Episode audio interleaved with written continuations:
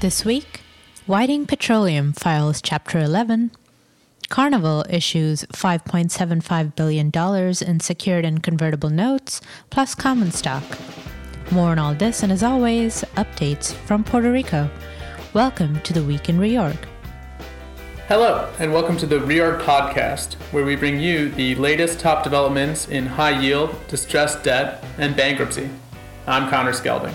And I'm Raksha Manjunath. Later this episode, legal analyst Sean Daly will continue his new weekly segment describing how coronavirus has impacted bankruptcy plans this past week.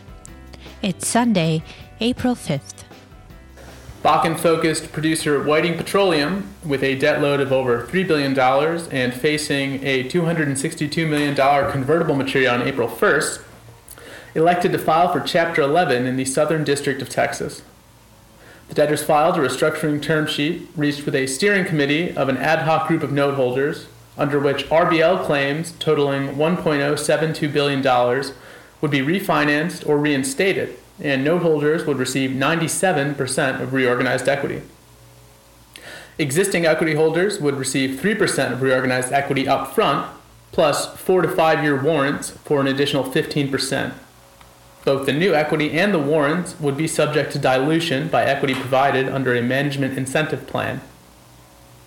The debtors, which on March 27th drew down $650 million from their revolver, did not seek approval of DIP financing to fund the case, but will instead use existing cash collateral totaling over $600 million on April 1st to, quote, continue to operate its business in the normal course without material disruption to its vendors, partners, or employees. The company, quote, expects to have sufficient liquidity to meet its financial obligations during the restructuring without the need for additional financing. At a brief first day hearing on Wednesday, Judge David Jones approved all of the first day relief sought by the debtors, including the debtors' consensual request for authority to use their RBL lender's cash collateral on a short two week interim basis. According to Greg Pesce of Kirkland and Ellis, counsel for the debtors, Whiting will continue negotiating a longer, quote, second interim cash collateral budget and order with RBL agent JP Morgan, which the judge tentatively set for hearing on April 15th. The debtor's initial two week budget shows an approximately $190 million cash burn through April 15th. Cruise line operator Carnival Corp priced private offerings this week of $4 billion of 11.5% first priority senior secured notes due 2023 and $1.75 billion of 5.75 senior convertible notes due 2023. In addition, the company granted initial purchasers of convertible notes an option to purchase on or before April 18th an additional $262.5 million aggregate principal amount of convertible notes. Pricing tightened on the secured notes from talk in the 12% area with a 99 OID. This offering was also upsized from an initial $3 billion. Each series of notes, quote, will be fully and unconditionally guaranteed, jointly and severally, by Carnival plc and certain of the corporations and Carnival plc's subsidiaries that own or operate the company's vessels and material intellectual property. Separately, the company has priced a public offering of 62.5 million shares of common stock at a price of $8 per share According to a press release, the offering was decreased to approximately 500 million from a previously announced 1.25 billion dollars. Carnival has also granted underwriters an option to purchase up to 9.375 million additional shares of common stock on or before May 1st. Carnival's operations have been paused since March 13th due to the coronavirus pandemic, with resumption currently scheduled for April 10th. The company has said that it estimates that its liquidity requirements are on average $1 billion per month. These costs are made up of ongoing ship and administrative operating costs, cash refunds of customer deposits, debt maturities and interest, expected capital improvements, and new ship growth capital not addressed by committed export credit facilities. You can find a pro forma capital structure on the Reorg site.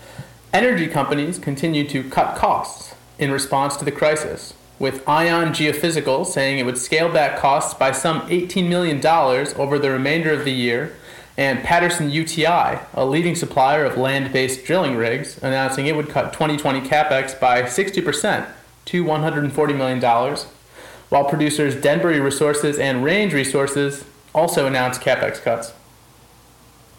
A survey by Houston law firm Haynes and Boone found that borrowing bases are expected to decline by 10 to 20% during the spring redetermination season, while suggesting that the price volatility seen since early March could potentially prompt banks to postpone redeterminations until the fall. Petrobras said that it would cut output by 200,000 barrels per day. Retailers continued to increase cash holdings in response to future uncertainty. Tailored Brands announced a $25 million draw on its ABL facility. Ethan Allen announced a $20 million borrowing in its revolving credit facility, in addition to an $80 million borrowing on the same facility the previous week. Ralph Lauren drew down $475 million from its global credit facility. Dick's Sporting Goods entered into an amendment to its revolving credit facility, increasing commitments by $255 million to $1.855 billion. Knoll entered into a new $400 million revolving credit facility, stating that it expects to maintain $100 million of availability at the end of the quarter. Macy's announced a furlough of a, quote, majority of its workforce. The Pier 1 debtors entered filing seeking to, quote, temporarily cease making or delaying all rental payments, stating that most retailers not in the bankruptcy process are, quote, not paying rent and stretching payments. And travel and leisure companies also continue to take measures to protect themselves in the face of possibly prolonged revenue declines. Marriott increased its warehouse credit facility by $181 million to $531 million. Restaurant Brands placed $500 million of first lien senior secured notes, and earlier in the week fully drew down its $1 billion revolver. American Airlines drew $450 million on its revolving credit facility, leaving no availability. Hilton announced suspension of its U.S. sale operations and disclosed $195 million in borrowings against its receivables in late March. Spirit Airlines entered into a $110 million senior secured revolving credit facility with an option to increase commitments to $350 million. Turning to the island of Puerto Rico, private Commonwealth economists say that there is considerable uncertainty regarding the COVID 19 pandemic's economic impact on Puerto Rico, the severity of which will depend on the length of the public health emergency and how quickly federal funding gets injected into the island economy. Some estimate the downside to the Puerto Rico economy could be as much as $10 billion to $15 billion, while the full range of potential COVID 19 economic impacts contained in two recent reports also include an estimate as low as $2.9 billion. The COVID 19 projections come in the wake of statements by the PROMESA Oversight Board and Commonwealth officials that the pandemic's economic impact on Puerto Rico could have a quote, material impact on the Commonwealth fiscal plan and proposed Commonwealth plan of adjustment. In Puerto Rico's Title III cases, Judge Laura Taylor Swain entered an order granting the urgent motion filed by the PROMESA Oversight Board on behalf of PREPA and the Puerto Rico Fiscal Agency and Financial Authority, adjourning the hearing to consider the PREPA RSA Rule 9019 motion and related deadlines. The order directs the government parties to file a status report on or before May 15th. U.S. Natural Resources Committee Chairman Raul Grijalva wrote to the Federal Emergency Management Agency Administrator Pete Gaynor seeking information on FEMA's planned COVID 19 response in Puerto Rico, the U.S. Virgin Islands, and the territories of American Samoa, Northern Mariana Islands, and Guam. Quote, the U.S. territories face unique COVID 19 challenges due to their geographic location, unequal treatment under federal programs, and dire financial situation, the letter said, noting that the island in recent years had been hit by severe natural disasters, including hurricanes, earthquakes, and typhoons that have, quote, further weakened their healthcare infrastructure and limited their ability to effectively respond to new emergencies. U.S. Virgin Islands Governor Albert Bryan Jr. said in a Wednesday conference call that the government will need to borrow, quote, much more than the $120 million authorized by lawmakers last week to stay afloat. The governor said his administration is seeking a short term loan from a local financial institution to get the liquidity required to continue operating until July 15th, which is the new tax filing deadline in the USVI after officials postponed the April 15th date because of the public health emergency. Other top stories last week were OneWeb Global Limited commences Chapter 11 case in SDNY, SoftBank listed as largest equity holder, Intelsat explores potential exchange transaction, Envision warns of negative EBITDA, free cash flow, as COVID 19 hits patient volume. Company may need additional financing. Now, here is Jim Holloway from Houston with the week ahead. Well, thank you, Raksha, and hello to everyone, wherever you are, and I'm hoping that you and yours are safe. As it happens this week, there are a good number of things going on. Starting with Monday, April 6th, there is a store closing motion hearing in Modell's, second day hearing in Art Van, and a continued dip hearing in Hartshorne. There's also earnings from PetSmart. Tuesday, April 7th, DS hearings in Pier 1 and Pioneer Energy, and an omnibus hearing in PG&E. Wednesday, April 8th, a lift stay and omnibus hearing in Alta Mesa, final dip hearing in Foresight, and an exclusivity hearing in Approach Energy. Thursday, April 9th, hearing in Sears, and a St. Francis sale hearing in Verity. There's also earnings from Conn's. Friday, April 10th, there's Verity again with a hearing related to the St. Vincent sale. And those are the things we know about. There will quietly be more developments. Anyways, Raksha, back to you. Now, here's Sean. Thanks, Raksha. This is Sean Daly, distressed debt legal analyst, here with week two of the COVID 19 legal roundup. Underlying drivers of in court activity this week were once again acute liquidity problems, reduced access to new capital, and downward revisions to valuations struck pre pandemic. We'll cover updates on three themes today. First, deals either renegotiated or terminated. Second, dip defaults and other troubles accessing committed or new capital and third, a comparison of the forms of cost cutting or mothballing relief obtained by various retail and restaurant debtors as of late.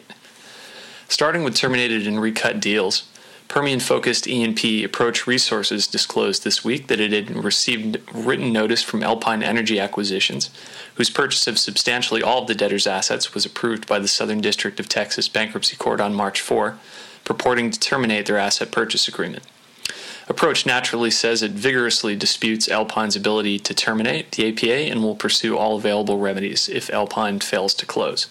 The parties had earlier stated an intention to close at the end of March, so here we are. On a less contentious note, in Alta Mesa, discussed last week, the debtors reached renegotiated deals with asset purchaser BCE Mach 3, who got a cool $100 million off the previously negotiated $320 million headline purchase price. The estate receives upside optionality if oil rebounds in the form of a 5% overriding royalty interest on existing wells, triggered at an oil price of $45 per barrel and capped at $25 million or three years, whichever limit is reached first. Turning to DIP and other financing woes, in more positive news, too, Sanchez Energy, which last Friday received a notice of default from the DIP agent, by Monday had reached an agreement in principle on terms of a plan of reorganization with the DIP lenders, after which the default notice was abated. Murray Energy raised the specter of liquidation and the potential for default under its DIP covenants in light of recent negative financial performance, falling short of prior DIP budgets, in a motion seeking to cut certain expenses. Whiting Petroleum, which filed for Chapter 11 this week and Connor discussed in greater detail earlier, is a variation on the availability of new capital theme and also an example of a filing spurred by an acute liquidity crisis in the form of a debt maturity. On the financing front, Whiting took the draw it if you've got it approach and drew down $650 million remaining on its approximately billion dollar revolver less than a week before filing for Chapter 11. Whereas you might see a pre-petition RBL rolled into a DIP and then exit RBL from the same lenders, the debtors drew what they had available and have stated that they intend to finance the cases with the consensual use of cash collateral. This more expedited approach makes sense in light of statements from debtors' counsel that they didn't begin to plan for a Chapter 11 filing until March 20th. At the first day hearing on Wednesday, the court approved a two week interim use of the RBL lender's cash collateral, Counsel for the debtors said they will continue negotiating a longer second interim cash collateral budget in order with RBL agent JP Morgan before seeking final approval. Interestingly, counsel noted the debtors feared a significant reduction of their borrowing base in the upcoming redetermination season, OneWeb, the SoftBank backed satellite company, filed for bankruptcy last Friday night, noting in its first day declaration that the company, which isn't generating revenue and thus had been heavily dependent on funding from key stakeholders, had hoped to achieve an out of court solution to address its dwindling liquidity position, but could not do so. Uh, the first day deck indicates in further detail that the company actually entered into a term sheet for bridge financing on March 16th that was supposed to be consummated by March 26th, but was notified uh, by the lenders, proposed lenders, on March 21st that that bridge financing offer was no longer available. The debtors have said they intend to fund their cases for the time being through the consensual use of cash collateral, and is and the debtors are also actively negotiating debtor in possession financing, um, which would be used to fund a 363 sale process. Art Van Furniture, discussed last week, unfortunately checks the box on all three major themes discussed this week. As noted last week, a proposed asset sale fell through, and faced with the loss of the use of cash collateral, the debtors filed a motion to convert their Chapter 11 cases to Chapter 7 on Friday night. Debtors Counsel had previously stated an intent to file a critical cost cutting motion similar to Modell's and Craftworks, but the debtors were unable to reach agreement on such relief with the ABL agent. Which brings us to the third and final theme for today the aforementioned cost cutting motions. Restaurant holding company Craftworks, whose motion was discussed last week, obtained approval of significantly revised case procedures, joining Modell's, and retailer Pier 1 hopped on the bandwagon, seeking and obtaining relief to only pay critical expenses pursuant to a reduced budget and to adjourn hearings on all motions for payment of uh, other administrative expenses and related requests for relief, including stay relief. Given that similar relief has now been obtained in three different courts, I figured it might be interesting to dive into the details and compare and contrast the relief each of the various debtors sought to relative to what they obtained, what they each obtained relative to one another, and on what bases did the courts grant relief. As background, Modell's, a New Jersey case, is in the midst of an orderly liquidation and its going out of business sales have been put on ice due to the closure of non essential businesses. Craftworks, a Delaware case, the company's motion and store closures were precipitated by a dip default and termination, and their plan is to suspend as much of their operations and related administrative expenses as feasibly possible in hopes of restarting their operations and reopening and reopening their stores at some point in the future. Pier 1, an Eastern, Eastern District of Virginia case, is likewise holding out hope for a going concern transaction. The debtors say that a going concern sale or debt for equity exchange, quote, is still a possibility, although according to the motion, the only large asset bids the debtors received before a recent bid deadline were fee based liquidation bids. Nonetheless, the motion says that prior to the impact of COVID 19, the debtors were in extensive conversations with potential going concern bidders, and, quote, the consenting term lenders can continue to consider taking over the company as a going concern. The last bit is somewhat curious as the debtors filed a notice on March 27th that the consenting term lenders had, elected, had elected to pursue an equitization restructuring under a sale reorganization toggle in their plan support agreement. A filing from the ad hoc group shed a little additional light on the situation, saying that they only made the March 27th election, quote, to simply maintain loan compliance in the status quo after the DIP lenders refused to waive the milestone, which could have triggered a DIP default. Pier 1 motion has some interesting quantified detail of the impact of COVID 19 on their operations. Namely, in store sales compared to the prior year fell approximately 65% to 55% at various of the store subsegments. The debtors say, however, that their e commerce business remains strong and that e commerce sales were trending close to the business plan. Further, they intend to continue their e commerce business for as long as practical and economically feasible and will pay expenses related to that to the e-commerce business is set forth in their new interim budget. Relief received by the various debtors um, falls into what I would consider two larger buckets. First, operational matters, including a reduced scope of operations and budget changes, and second, case administration procedures. On the operational side, Modell's and Pier 1 both obtained approval to minimize payment of expenses, including approval to pay critical or essential payments under revised, reduced budgets, and approval to defer all other expenses. Modell's was also able to cease operations, terminate store and distribution center employees, and keep a skeleton crew at their headquarters, including their store closing sales and fulfillment of e commerce orders, in contrast to Pier 1. Craftworks' relief was primarily in the form of the second bucket case administration procedures. Turning to case administration, Modell's obtained a temporary suspension of all deadlines and activities in the cases, although original language that would have barred any party from seeking relief during the suspension period was removed, and generally all parties are allowed to seek relief with regard to, quote, exigent and unforeseen circumstances that are unable to be resolved consensually. Uh, in the Pier 1 revised order, uh, showed in a red line that they had also included the uh, same exigent or unforeseen circumstances. Craftworks seems to have changed the most between the original pleading and final relief, so that should make for an interesting comparison. Uh, Craftworks obtained uh, certain modified rejection procedures, uh, a, a pushing off of hearing stay relief and other motions, um, seeking payment on claims, and provided for uh, stipulations under certain conditions to be approved under uh, certification of counsel rather than through full mo- motion process and hearings. Pier 1, similar to Craftworks, would adjourn all motions uh, for payment of certain administrative expenses and related requests for relief, including stay relief, uh, during a limited operation period. In terms of timing, there's been a trend towards granting open ended relief subject to court over- oversight. Modell's originally sought a 60 day case suspension, but was granted just over a month, at which point the court will hold a hearing to consider continued relief. Craftworks also originally sought defined time periods, but those were cut in revised versions of their proposed order. Pier 1 explicitly built in open ended relief through the definition of their uh, interim operating period and a monthly case update hearing construct subject to other orders by the court. Another interesting comparison is the basis upon which relief was sought. Modell sought approval of its quote bankruptcy suspension and related operational suspension pursuant to Bankruptcy Code Section 305, which provides that the court may suspend all proceedings if the interests of creditors and the debtor would be better served by such dismissal or suspension, suspension in this case. For those of us who are unfamiliar with Section 305, there are several pages of case law on the debtor's motion.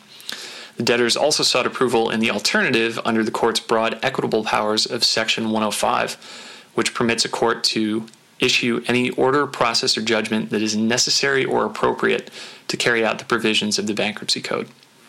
The order ultimately entered granted relief under both Sections 105 and 305.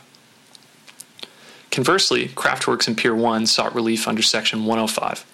Pier 1 explicitly sought approval under Section 305 in the alternative, whereas Craftworks' motion simply contained a of right, a reservation of rights that nothing would prejudice the debtor's rights for relief under Section 305. Section 105 is purposefully broad, and though it might be difficult to find any prior cases directly on point, Pier 1 gets an E for effort. They discuss uh, Section 105 in the context of granting authority to protect and effectively administer state assets, provide a basis for tolling certain time periods under the code, and they note that, of course, its use may not be inconsistent with other sections of the code. Interestingly, Craftworks' motion did not cite to any case law. Again, admittedly, this isn't the easiest assignment to track down relevant precedent without getting creative, so it may just be a sign of the interesting times we find ourselves in, but still, you know, imagine in the abstract being an associate that submits a first draft of a motion without a single case cite. And this was filed on the docket in a Delaware case. Wild times. A few other interesting notable points. In Pier 1, the debtors really played up a theme. They're just seeking to do what out of court retailers are able to do. The debtors note that actions that most retailers are taking out of court, uh, to wit, not paying rent and stretching vendor payments, are subject to the elevated priority of the bankruptcy code in the post petition period.